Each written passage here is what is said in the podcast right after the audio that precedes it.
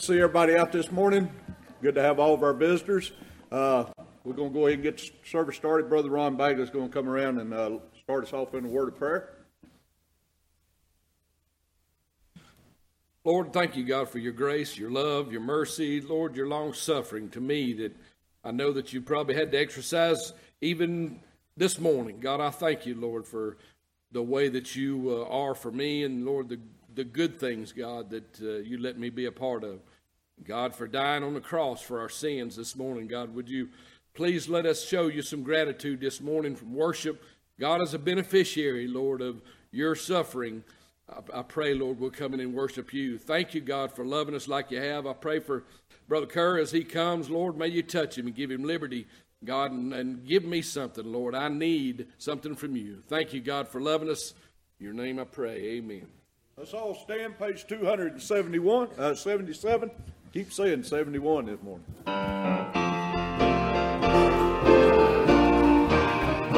Jesus, oh,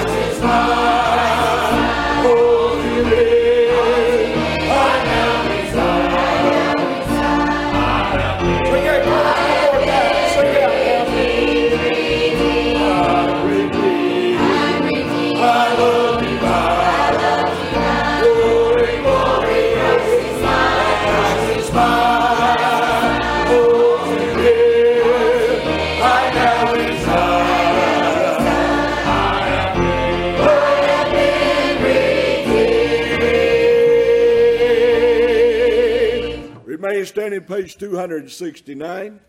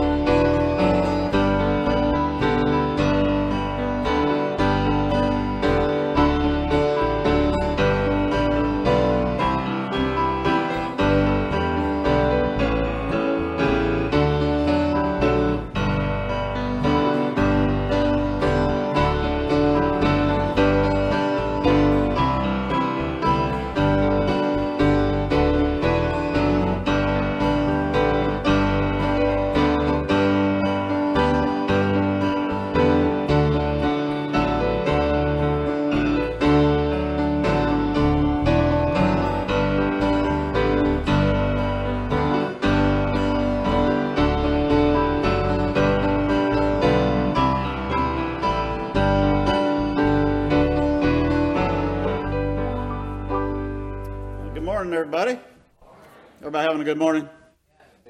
That's a little weak. You've been washing the blood. You should be having a good morning every morning. Everybody having a good morning? Oh, yeah. So, good to see Brother Robert back. Uh, I'm glad he's here. And uh, we got a few announcements. Not written down, so I'm going to say it first. We've got youth choir practice right after service, right? All right. So, if you're in the youth choir, please hang around after that. Uh, July the 20th, uh, Ladies Bible Study at 11 o'clock in the Fellowship Hall. So if you're part of that, uh, please join them then. Uh, July 22nd, that's uh, this coming Saturday, we're having our back to school bash for the Crusaders for Christ. Um, this week, uh, like I said, just uh, be promoting that out there. Uh, we want to try to get as many kids in here as we possibly can. So, so uh, there, you know somebody that wants to come by, please tell them about that. Uh, we got about 100 school bags, backpacks with uh, a few school supplies in it. So if you know somebody who needs a backpack for their children, please let them know, and uh, they can come by and pick one up. Uh, Mackenzie Wood has a baby shower on July the 23rd at 4 o'clock, uh, so remember that. And our yearly conference is coming up on August the 2nd. Uh, again, if uh, you are interested in an office or uh, maybe you want to step down from my office, uh, please see Brother Terry or myself before the, tw- the, the 2nd. Uh, that's about it. Thank you. Remember tonight, we're going to thing tonight, so, uh, all the youth that can come out tonight and help Sister Janet with the youth choir.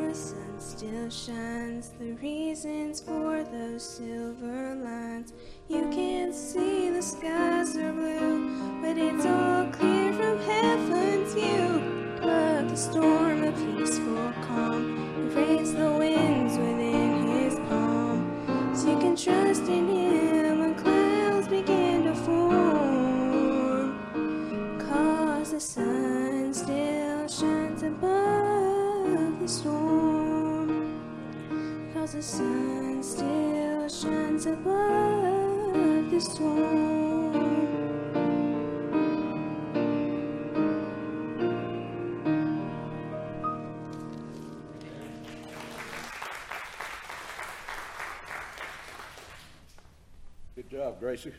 Enjoyed that. Uh, it is good, glad, uh, good to have Brother Casey Kerr with us this morning. This time he'll be making his way on up. Uh, been talking, texting back and forth with him, hadn't met him in person till today.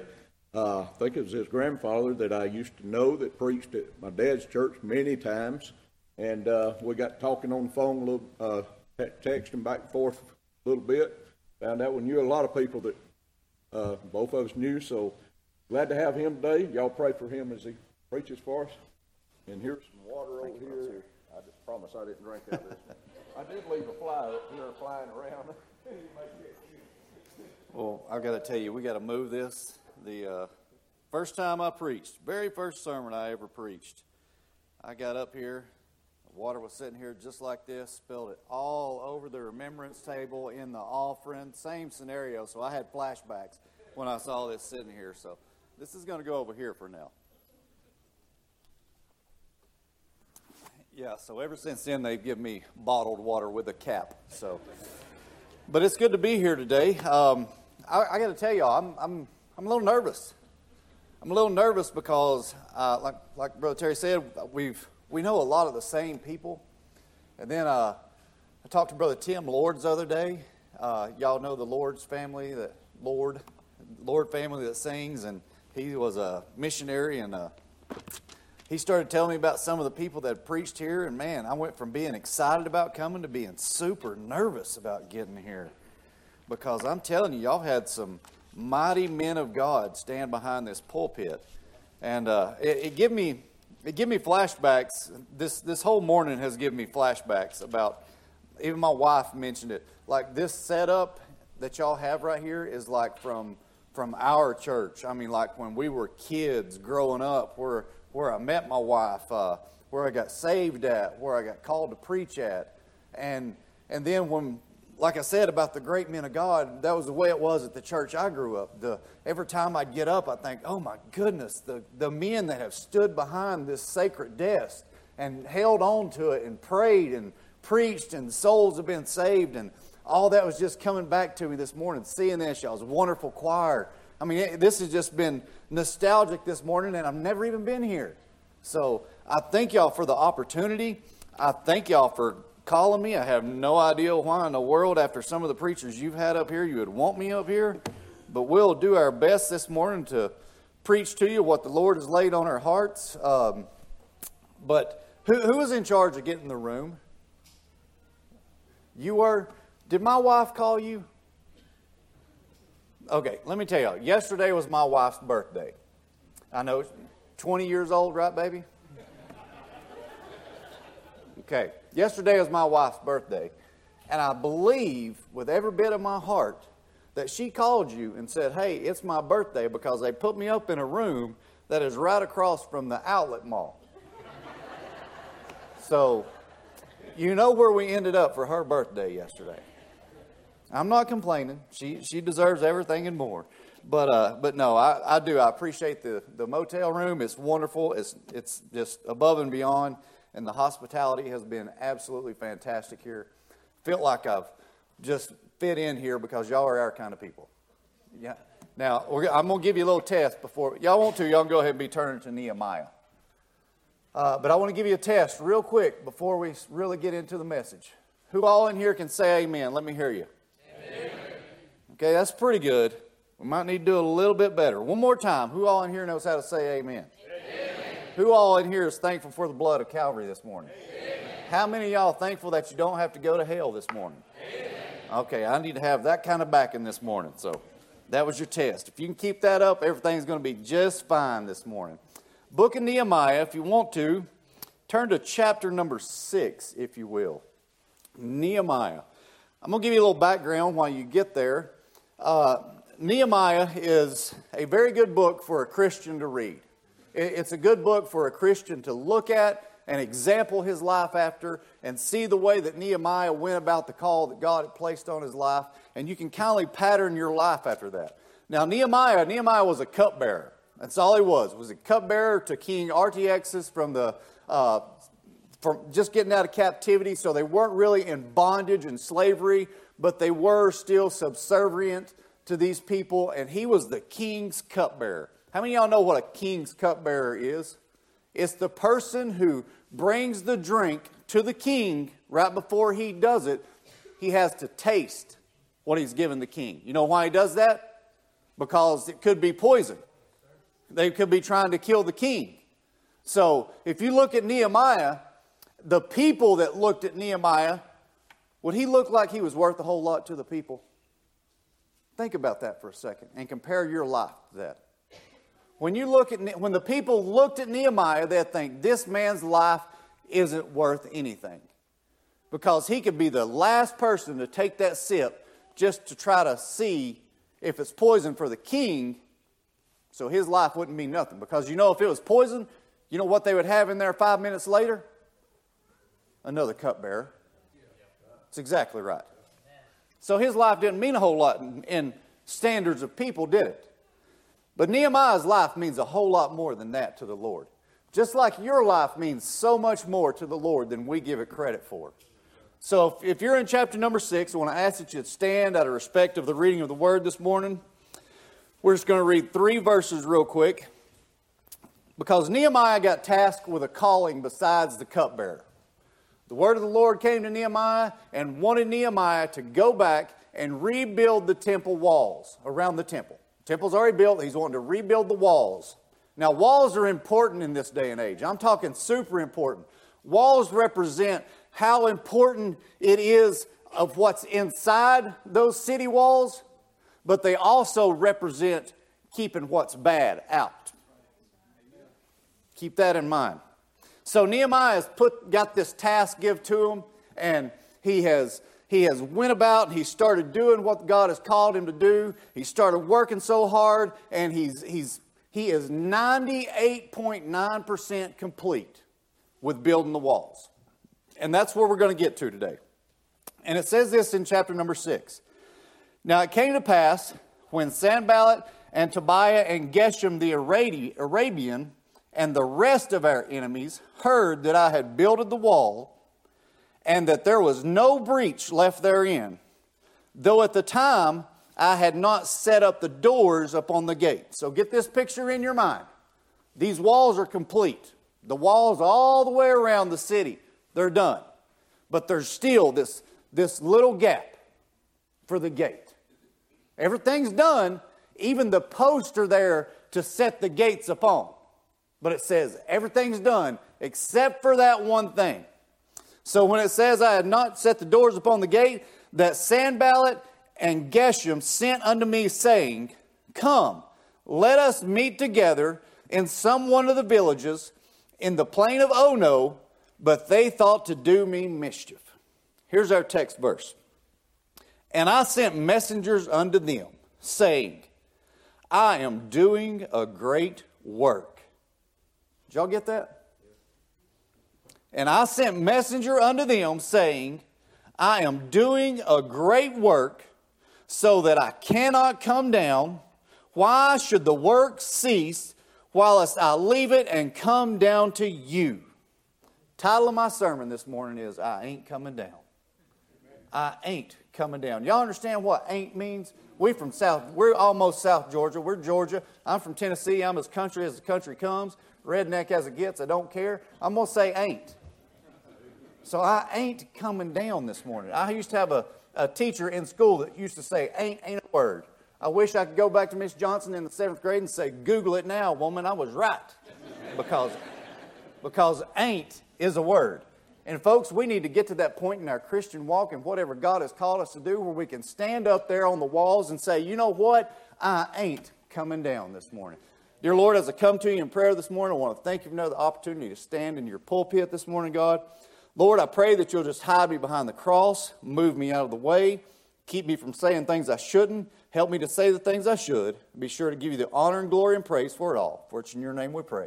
Amen. Thank you. You may be seated. So we get to this point where, where I told you these walls were built and there's nothing left but just where the gates go. Now, picture in your mind these city walls. These city walls weren't just a, a two by four wall that, that had some stucco on the outside or whatever you want to put on it. These walls were wide. They, they were so wide that at the top of a wall, a man could walk on top of these walls.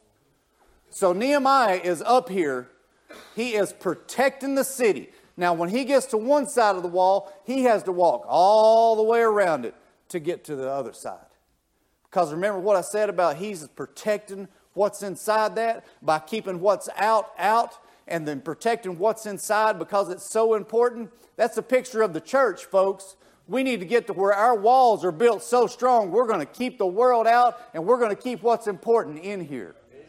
It's got so bad in this day and age where people are just letting anything in through those doors and putting some of the worst stuff out that it makes me sad to even see some of them call themselves church. That's the day and age that we're living in, folks. It's the day and age where, where if you want this place packed, you know what you got to do? You got to paint these walls black. Eh, you, you got to get you a smoke machine, right? You, you, you got to have all kinds of flashing lights. This thing needs to be glass. I mean, if you want to draw a crowd, that's what you got to do, right? All you need is a fog machine, preacher, and skinny jeans. But that's what we've gotten to because there's nobody up on the walls anymore. We've gotten to the point where the people that have stood in the gap stood in the breach and have been the ones that have been called to do something, to stand in that breach, to, to stand guard over what God has called them to do, the burden that He's put in their heart. There's so many Christians, so many churches across this country that have said, you know what? I believe I'm going to come down. I believe I'm going to come down. Well, Maryville Baptist Church, you know what I want you to do this morning? I want you to say in your heart, that we ain't coming down this morning. That's what I want you to do. You know why? Because it's what I was telling you about why I've been so excited and why I've been so nervous. Because I get to go somewhere where they sing the redback hymnals. I get to go somewhere where they worship the Lord in spirit and truth. I get to go somewhere where they're hungry for the gospel. That's why you get these great men of God to come. That's why you get the family like the Lord's to come and sing the old hymns. That's what I want for this church. I want y'all to stand up there on the walls, protect what's inside here, and keep what's out and say, I ain't coming down this morning. I'm going to give you a few reasons why some churches are coming down, why some Christians are coming down. And then I'm going to try to give you a few why we shouldn't. And then we'll try to get to a steakhouse or something. Reason number one that churches are coming down, Christians are coming down. It's because they've gotten their comfort zone. Their comfort zone, folks. Churches all across this nation are so comfortable because they've got all the nice padded pews, they've got all the nice sound equipment, all the video equipment, and I'm not against all this stuff. But they've gotten to the point to where they've just got to that, that, that certain level and said, We're okay just right here. They're comfortable. The offerings are good. The, there's, there's people that are showing up. I, I, I don't listen, I, I'm not interested in how many people are coming. I'm interested in how many people the church is sending. Think about that. We, we have a very small church where I'm assistant pastor at. Very small church. But you know what I love about it? Every Sunday, one of the preachers is going somewhere. There's, there's people that are going to revivals. There's people that are going to camp meetings, going to youth meetings, youth camps. That's what I want to see. I want to see the ones that are hungry for more. I want to see the ones that are looking to do what God's called them to do and go instead of just stay and sit because they're comfortable. Let me give you a little illustration. Best illustration in the world about comfort zone. How many y'all men in here have a recliner? Praise the Lord. I have a recliner at home. And I love my recliner. It's one of them big, big things. I mean, nice and cushy and probably fit two or three people in it. Matter of fact, I think when the kids were little, they all sat in there with me. But when you're in your comfort zone, in your recliner, and kick back, you're nice and comfortable and cozy, aren't you? I enjoy that time, especially if I've got a Dr. Pepper in my hand. But I'll be sitting there in that recliner, and then my wife will walk in. And she'll say, Honey, do you mind taking out the trash? All of us men in here, y'all better shake y'all's head and agree on this. We'll say, I'll get right to it. Do we not? Is that not what we say? That, because, and we have, we have good intentions, don't we, fellas? We have 100% good intentions. But as we sit there, we just realize just how comfortable we are. And then we, we say in our heads, well, honey, I'll, I'll get that during a commercial. Right? Come on, fellas. Say amen. We had the test earlier. We'll get there and we'll, we'll be in that, that spot, and it's just like we know that that garbage is there ready for us to take it out. We know that we should be doing that. We know that someone said something that we are responsible to do, but we're comfortable. But then, wife comes in the room a second time. You know she's in there, but then you know you've been too comfortable for too long because you start hearing the rustling of that garbage bag coming out of that can, don't you? You see where I'm going with this, folks? Churches are coming down because they're so comfortable, they've got so comfortable, they can't even hear the words that the Lord has spoke to them, telling them what their job is to do, telling them what they're supposed to be doing, telling them about the work that they're supposed to be doing, because they've gotten so comfortable this morning. It's happening all over the country. Not only comfortable, and Brother Clay, you said this this morning, so this really reaffirmed my message. They've gotten complacent. Let me read you the definition of the complacency self satisfaction, especially when accompanied by unawareness of actual danger. Churches have gotten complacent. That means they think they can do everything themselves. They don't need the Holy Ghost anymore. They don't need the Spirit anymore. They don't need unction anymore. They don't need anointing anymore. All they need is self. All they need is the fact that their bank account is overflowing. All they need is the fact that their lights are still showing. Because you know why? They've got to the point where they've, they've just pushed God right out of the way and pushed his spirit out of the way. And they've had these, bo- these boring, dull sermons where people are just coming in, going through the motions, filling their spiritual quota for the week. And they think, you know what? Who even needs the Lord? Because look what we're doing on our own. They've gotten so complacent with church. Folks, I don't want to ever get to that spot like Brother Clay was talking about where I'm complacent with the fellowship that I have with the Lord. I don't want to be there. I want to come in every service looking to see what the Lord is going to do that day. Not what the choir director is not going to do, not what the pianist is going to do, or the teacher, or so on and so forth, but what God has in store for the church that day. What He's going to do, the way He's going to move in a spirit, the way He's going to work in lives, the convicting power that might fall on some lost soul's heart and run to this altar and find forgiveness and salvation. I don't want to be complacent because I don't want to come down. Another reason this is a big one, huge one compromise. Churches are coming down all over because they've decided to compromise. Folks, I ain't no compromiser. I am not a compromiser. Do you know what compromise will get you? It will get this King James Version, throw it out the back door. Do you know what compromising will do? It will be a quote unquote preacher standing up here in blue jeans and a t shirt. Let's be honest with it. it. It will. Hey, I put a post on Facebook this week. Oh, my Lord. Did they come out of the woodwork on me? It was just a simple post. Actually, shared it from Cody Zorn, so that's my buddy. I appreciate him doing that to me.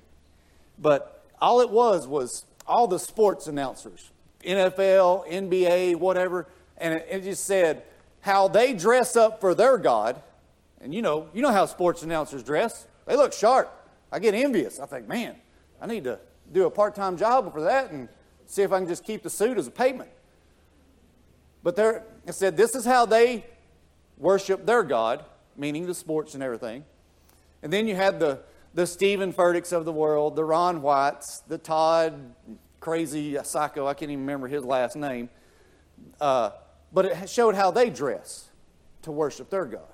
And it was all skinny jeans, holes in it, and just t shirts that I wear under my suit. Just, just ridiculous. Absolutely ridiculous. But you will not believe the backlash that I got off of it because of some of the compromisers. Some of the compromisers. Do you know what? I don't care if it says nowhere in here that Jesus didn't wear a three piece suit when he stood behind a pulpit. You know what? He was, he, it was the Lord's best that was given to us. Why can't we give our best to Him every Sunday? Every preacher across this country will dress up for a dead body to go preach a funeral, but they won't dress up for a risen Savior when they come into the church to worship Him. And that ain't even preaching to the people. I'm talking about the preacher that stands behind the pulpit. You should be able to tell who the preacher is, who the pastor is of a church. I, I've been to churches all across this country. I've walked in some. I went to a funeral at one church, pretty big church, and everybody was coming up to me like I was the pastor. I don't even go here, folks. And I, I mean, seriously, it was every, you must be the pastor. Not here. I am somewhere, but that's what it is. They've gotten so compromised to where church doesn't even look like church anymore.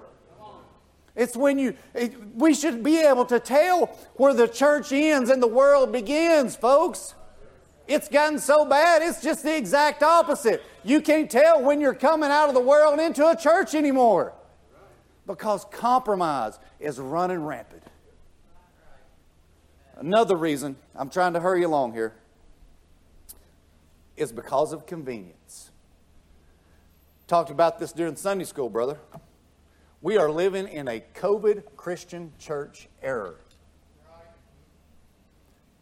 I was in Pennsylvania here not long ago, and one of the deacons was taking me around and t- taking me out to eat and showing me some of the churches. And he said, Yeah, this church right here is still having parking lot services. I had to check my watch and make sure I wasn't in Back to the Future or nothing. But I said, Are you serious? He said, Oh, yeah. He said, On their Facebook page, it says, honk once for amen, honk twice for hallelujah and flash your lights if you want to be saved. That's a true story. I'm not making that up. You can't make that up. But you know what? There's people that still do that. You know why? Because it's convenient. It's convenient. And when you get to that convenient stage, there ain't no convicting stage. When, when people are posting on Facebook, and I have a friend who done this, and Lord, I had to pray about our friendship. This, this was recent. This was like within the last year. He was posting a picture on Facebook.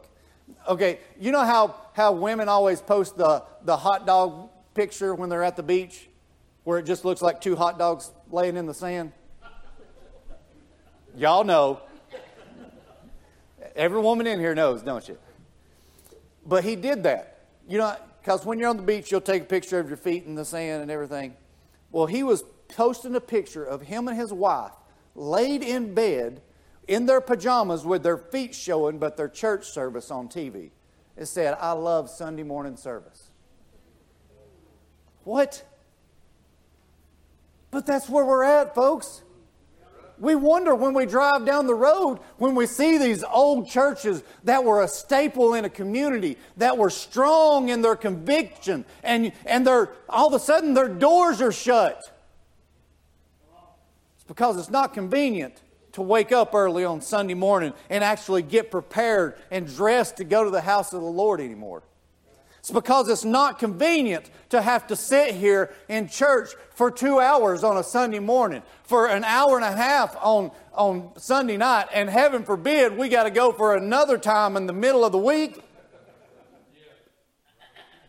But I promise you, we'll get up at the crack of dawn on a Saturday morning and go to some softball field or baseball field and sit for 12 hours all day long and get up and do it again on Sunday because it's not convenient to come to church.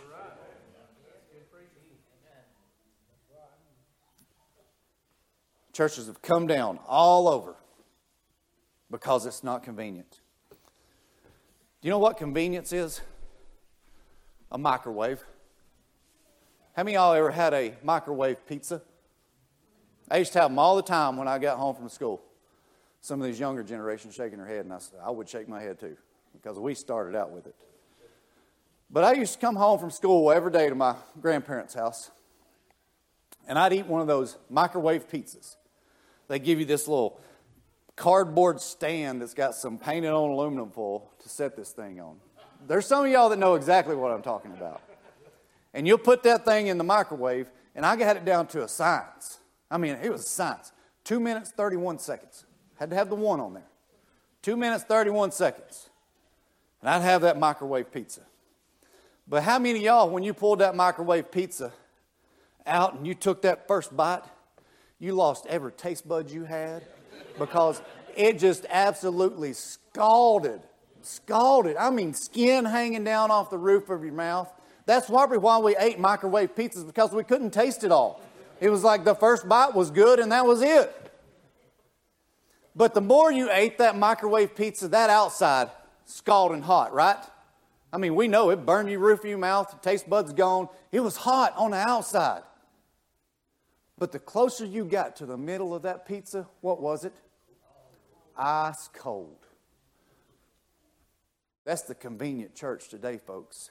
They might be scalding hot on the outside. They might be piping hot, and you might think they're just some on fire Christian, but they're not because the more you get to the inside of it, the more you put them in a situation where their Christian colors need to show, you realize just how ice cold they are on the inside. When it's not convenient for them to get to church, you'll see that they're ice cold on the inside. But you know what I want? I want a brick oven pizza, folks. I want one that's been in the fire. I want one that's seen some trials. I want one that's been tested and been tried and they found favor in the eyes of God because they're not some convenient Christian. They're some Christian that stood up on that wall like Nehemiah and said, You know what? I don't care what my enemies bring my way. I'm going to stand up here and I'm going to say, I ain't coming down this morning.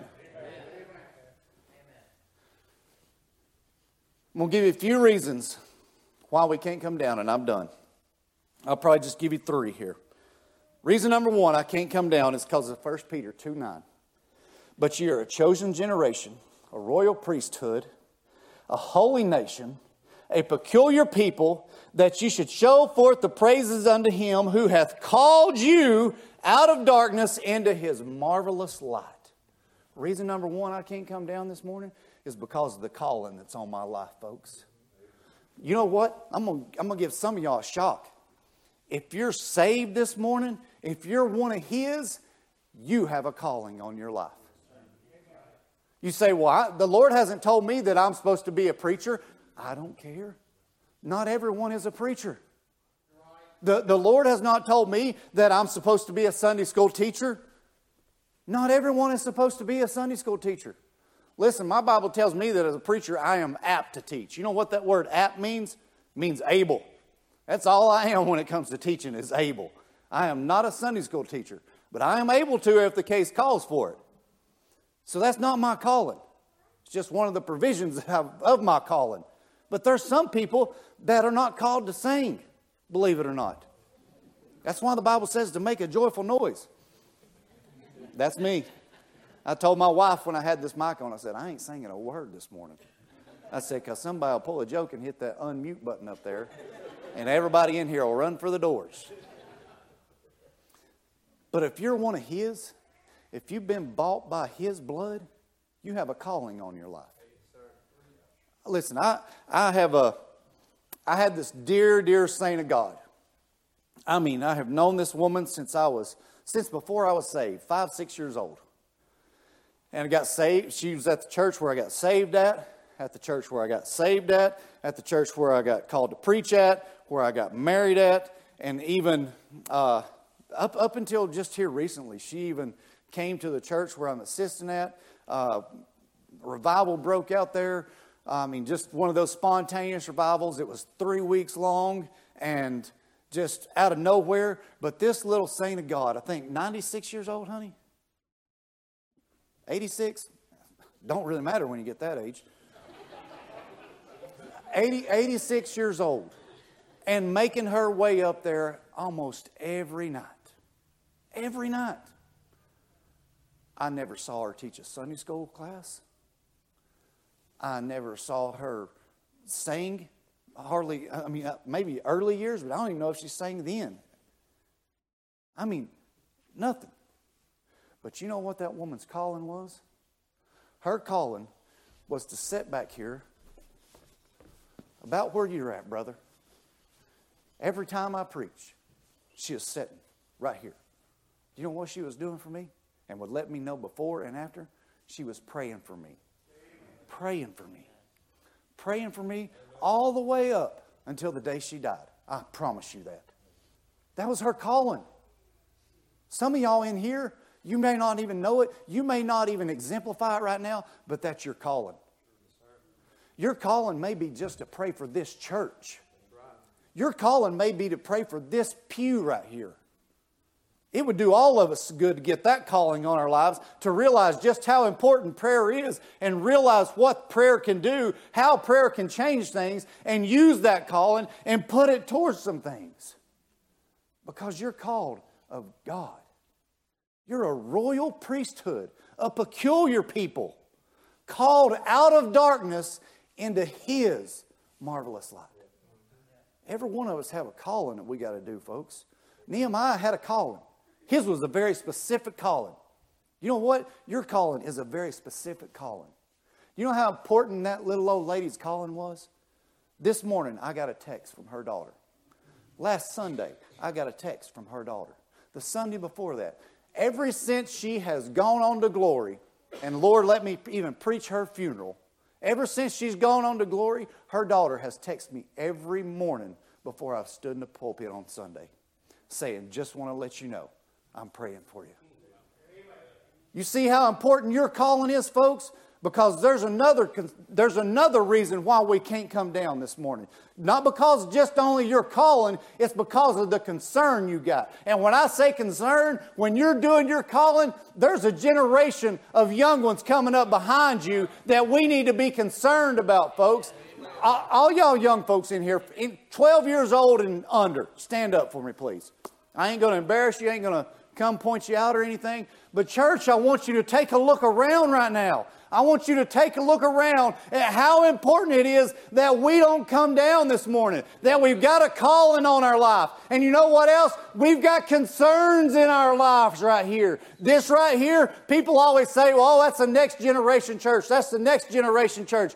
Folks, if we don't do our part, we're not going to have a next generation church. If we come down off the walls, we won't see this in churches anymore. I've been all over the country. This is a rarity to see this many young people in a church on a Sunday morning anymore. Thank you, kids. Y'all can be set down. But you know what? That's a concern that I have while I'm standing on the wall trying to defend the world from getting in here and sending our message out because if we don't get our kids, they sure will. I saw a clip on the news this week and it broke my heart. We all know last month was the Pride Month, and I saw all the alphabet people marching. And, and this, this is, I'm, I'm not even trying to be funny right here, but this is exactly what they were saying as they were marching down a public street. Said, We're here, we're queer, and we're coming for your children. We're here, we're queer, we're coming for your children. Folks, we can't come down because of the concern we have for our children. We can't come down because of concern that we have for our church. Listen, if they don't have here to come to, where will they have? Listen, I know y'all looking for a pastor, and I'm not trying to be a mean preacher this morning, but you need to have all the concern in the world for whoever stands up here. You need to have enough concern about them children. You need to have enough concern about this church that the Lord has built to not let somebody come in here and try to take over and decide, hey, we're up here on the wall right now, but I think it'll be okay if we take a step down. Because after that first step, that second one gets a lot easier, don't it? And before you know it, you've got all those reasons I give you before why churches are coming down the convenience, the compromise, the comfort, the complacency. You'll have all that before you know it. So we got to have some concern this morning, folks. We've got to be concerned. I'm concerned at the shape of this country. This country is in dire straits and need of a global revival. And we won't have a revival of that sort if we don't get more concerned about what's going on in this country. If we don't get more concerned about what's going on in churches. If we don't get more concerned about our children, folks. We've got to be concerned. Nehemiah was on that wall standing strong. I mean, strong.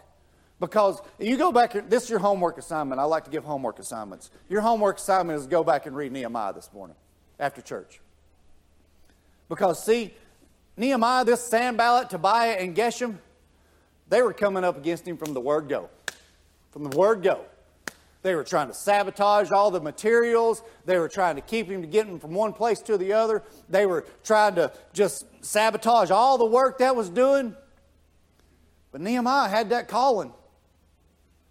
He had enough concern about his calling that it didn't matter what the enemy was throwing at him, what they were bringing his way. He was still standing there. He was still standing on his convictions. He was still standing on his con- concerns. He had so much concern that he walked that wall back and forth, day and night, making sure he was keeping the world out.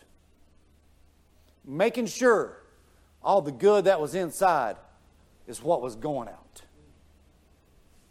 Last thing, and I'm going to try to hurry and be done. Like I say, I'm, yeah, we're going to we're going to get done right here. Last reason why we can't come down? We can't come down because of the confidence we have. You say, well, what do what do you mean the confidence you have? Remember, I told you, I'm going to give you a little glimpse into your homework assignment. Uh, Nehemiah chapter 2. Turn over there real quick. This is why Nehemiah didn't come down. Nehemiah chapter number 2, verse 7. When you get there, say amen. amen. Moreover, I said unto the king, If it please the king, let letters be given me to the governors beyond the river that they may convey, that word simply means to watch over, to give me comfort as I pass through, that they may convey over me till I come into Judea. You know why we can't come down? Because we have a letter from the king. See, in, in this day, we've all seen this depiction in movies and everything that if, if someone had something from a king they, they, would, they would wrap it up in their little scroll and they would put their stamp of approval on it. They would usually it was in wax with the king's ring or something like that. Y'all know what I'm talking about? And and that letter would give them authority to do whatever. If they had to go through some enemy's territory or something, all they would have to do is say, Hey, I've got this letter from the king. I need you to, to let me pass through here. I need you to make sure none of the other enemies try to come after me because make sure that they all know that I have this letter from the king. So Nehemiah, he had this calling from the Lord, had it placed in his life. He knew he was going to run up against opposition. Church, you're going to run up against opposition. There's a Sanballat and Tobiah and Geshem waiting right outside these doors. But we got a letter from the king we can be confident as we stand on the wall, defending this church, fighting the world, sending out the gospel message. We can be confident because we have a letter from the king that will convey over us, that'll watch over us. You mind if I tell you what that letter says? I'll, I'll even go, I'll do you one better. I'll tell you when the letter was written. That letter was written a little over 2,000 years ago on a hill of Golgotha. And our Savior, who had a debt, or who was paying a debt, he didn't owe because we had one we couldn't pay. He was paying that debt for each and every one of us in here because in his great foreknowledge, he saw this day, this day. And as he hung there, on Calvary's cross, He wrote the letter for each and every one of us that will give us confidence. Because you see, one of the last things that's always been debated, I've tried to read it out and find out for sure what the, the exact last two statements are. We either know it is finished or into thy hands I commend my spirit, right? It's one of the last two. But I'd like to think in my heart I'm not adding to this holy canon. Don't think I'm doing that. I like to think it was, it is finished. Because that, that it is finished, the actual phrase that our Savior cried from the cross of Calvary was not our English slang. It was not in English. He didn't say, it is finished. He said, Tetelestai. And the, you know what's so important about that? Is that phrase holds a lot of meanings. I mean, a lot of meanings. It, it was a phrase that, that bankers would use. Stay with me here because I'm going somewhere. Bankers, when, when you would go to a banker and they would write you a bank note saying you owe X amount of dollars or you need to pay this much on this property or whatever the case may be, or we need this many sheep to, to make sure that this debt's paid in full to this man. Whenever that debt would be paid off, whenever it would be completed, do you know what the banker would say to the customer? He would say, Tetelestai. Ain't you so glad that our debt was paid in full? He said, Tetelestai. Do you know what else? artists, artists, if they were painting a picture, they would, they would put some paint in one spot, and they'd stand back and look at it and see if it needed a little more. They'd go back to that painting over and over and over again until it was absolutely complete.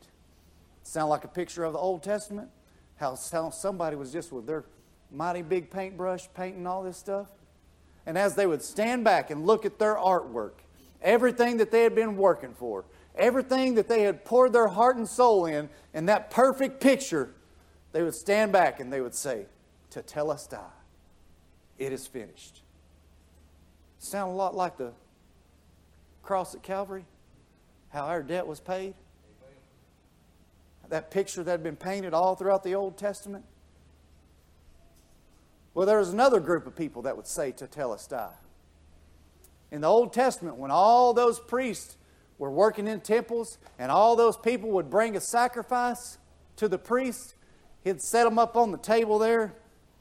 He'd be looking over that lamb, checking him for any spots or blemishes, any imperfections, just to see if this lamb was a good sacrifice. See if it met all the qualifications see if it met all the standards. And as that lamb was there on that table, that priest would step back and look at it and say, Tetelestai, meaning that this sacrifice, it'll do. This sacrifice will do. Ain't it something? How all that is all tied together to Calvary's Hill? Ain't it something how the high priest stood up there on that cross and said, to Tetelestai, it is finished? Well, the last thing, this is my favorite, by far my favorite. To Tetelestai was also a phrase that generals would use in the army. Because you see, they would, they would go out to their troops. They'd have a battalion over here in this area and say, Look, y'all have this job you've got to do. All you've got to do is go to this spot do this one thing and stay right here. No matter what, you've got to do this job right here. Now, he has several battalions. So he would always go to each individual battalion. He'd say, Look, y'all have a certain job to do.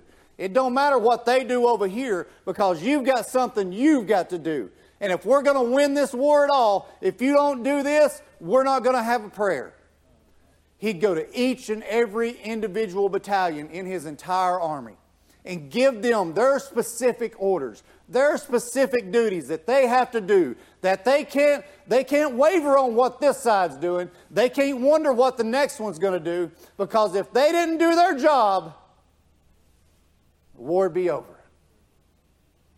And then you know what that general would do? That general he would go somewhere. You look this up, and this is in there. He would go to a spot that was high and lifted up. This is the Army military phrase. He would go to a spot that was high and lifted up so he could see just what each individual battalion was doing. He could see if they were doing their job. He could see if the next one was doing theirs. He would see every one of them. He would see the battle that was raging over here. He'd see the battle that this group's facing. He'd see the battle that the one in the back is facing. He'd see everyone's battle that they're facing. And then there's a certain point in the hottest part of the war when they're getting almost over and almost done with. He would look over, and if it got to this point, he would yell out, Tetelestai! Tetelestai! And you know what that phrase means in a military term? It means it does not matter what the enemy does from this point forward. It doesn't matter if they try to come at us harder than they ever have. This part has done their job, they've done their job, they've done their job, and there's nothing they can do from this point on to win this war because this war is ours. We have the victory. When Christ died on Calvary's cross, He wrote a letter for each and every one of us that said, Tetelestai, it is finished. There's nothing that the devil can do from this point on to win this war because we have the victory, church he stood up there and cried, Tetelestai, giving each and every one of us the confidence that we need to stand on this wall. Brother Lynn, you come get a song this morning.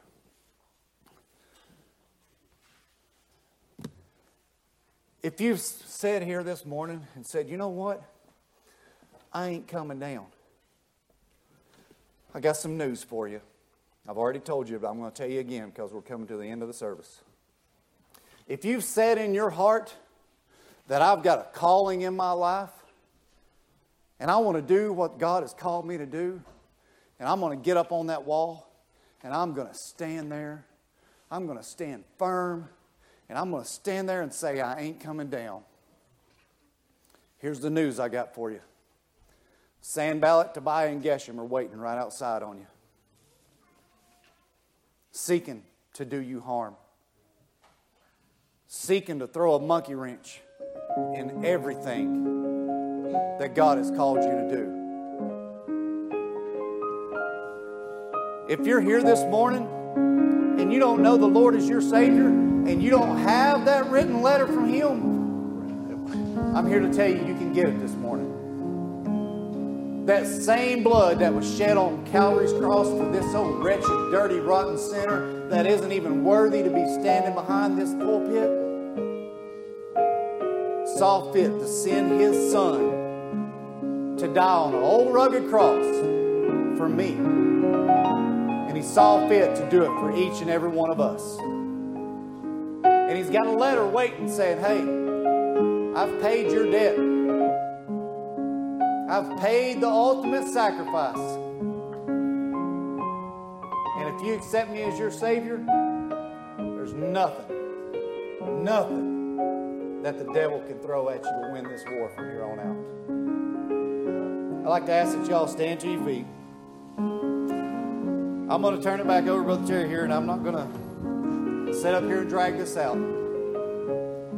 But if you've got any reason this morning that you need to pray, feel free to come pray. If you just need your confidence back this morning, because Sanballat and Tobiah and Geshem have been beating you up all week long, come get it back this morning. Look, church, I know, like I said, we done talked about y'all looking for a pastor.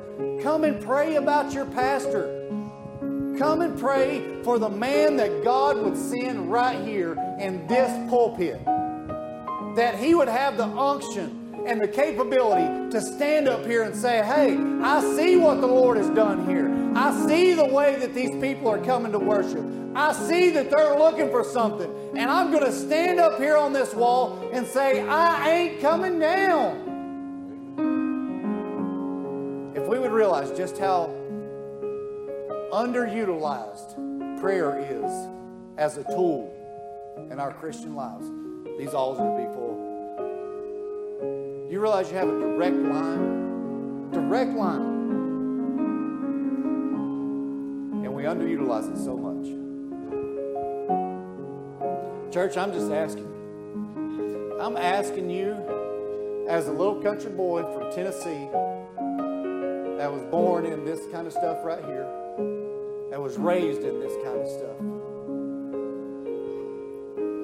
And as a 43 year old man now, don't want to see this stuff go away, I'm asking, pray for your church this morning that they'll be able to stand and say, you know what? We may be in a battle right now. Sanballat, Tobiah, and Geshem may have us on the ropes. But we can have all the confidence in the world because we've got a letter from the King. But Terry, go ahead. I'm done. Thank y'all for y'all's time. 354.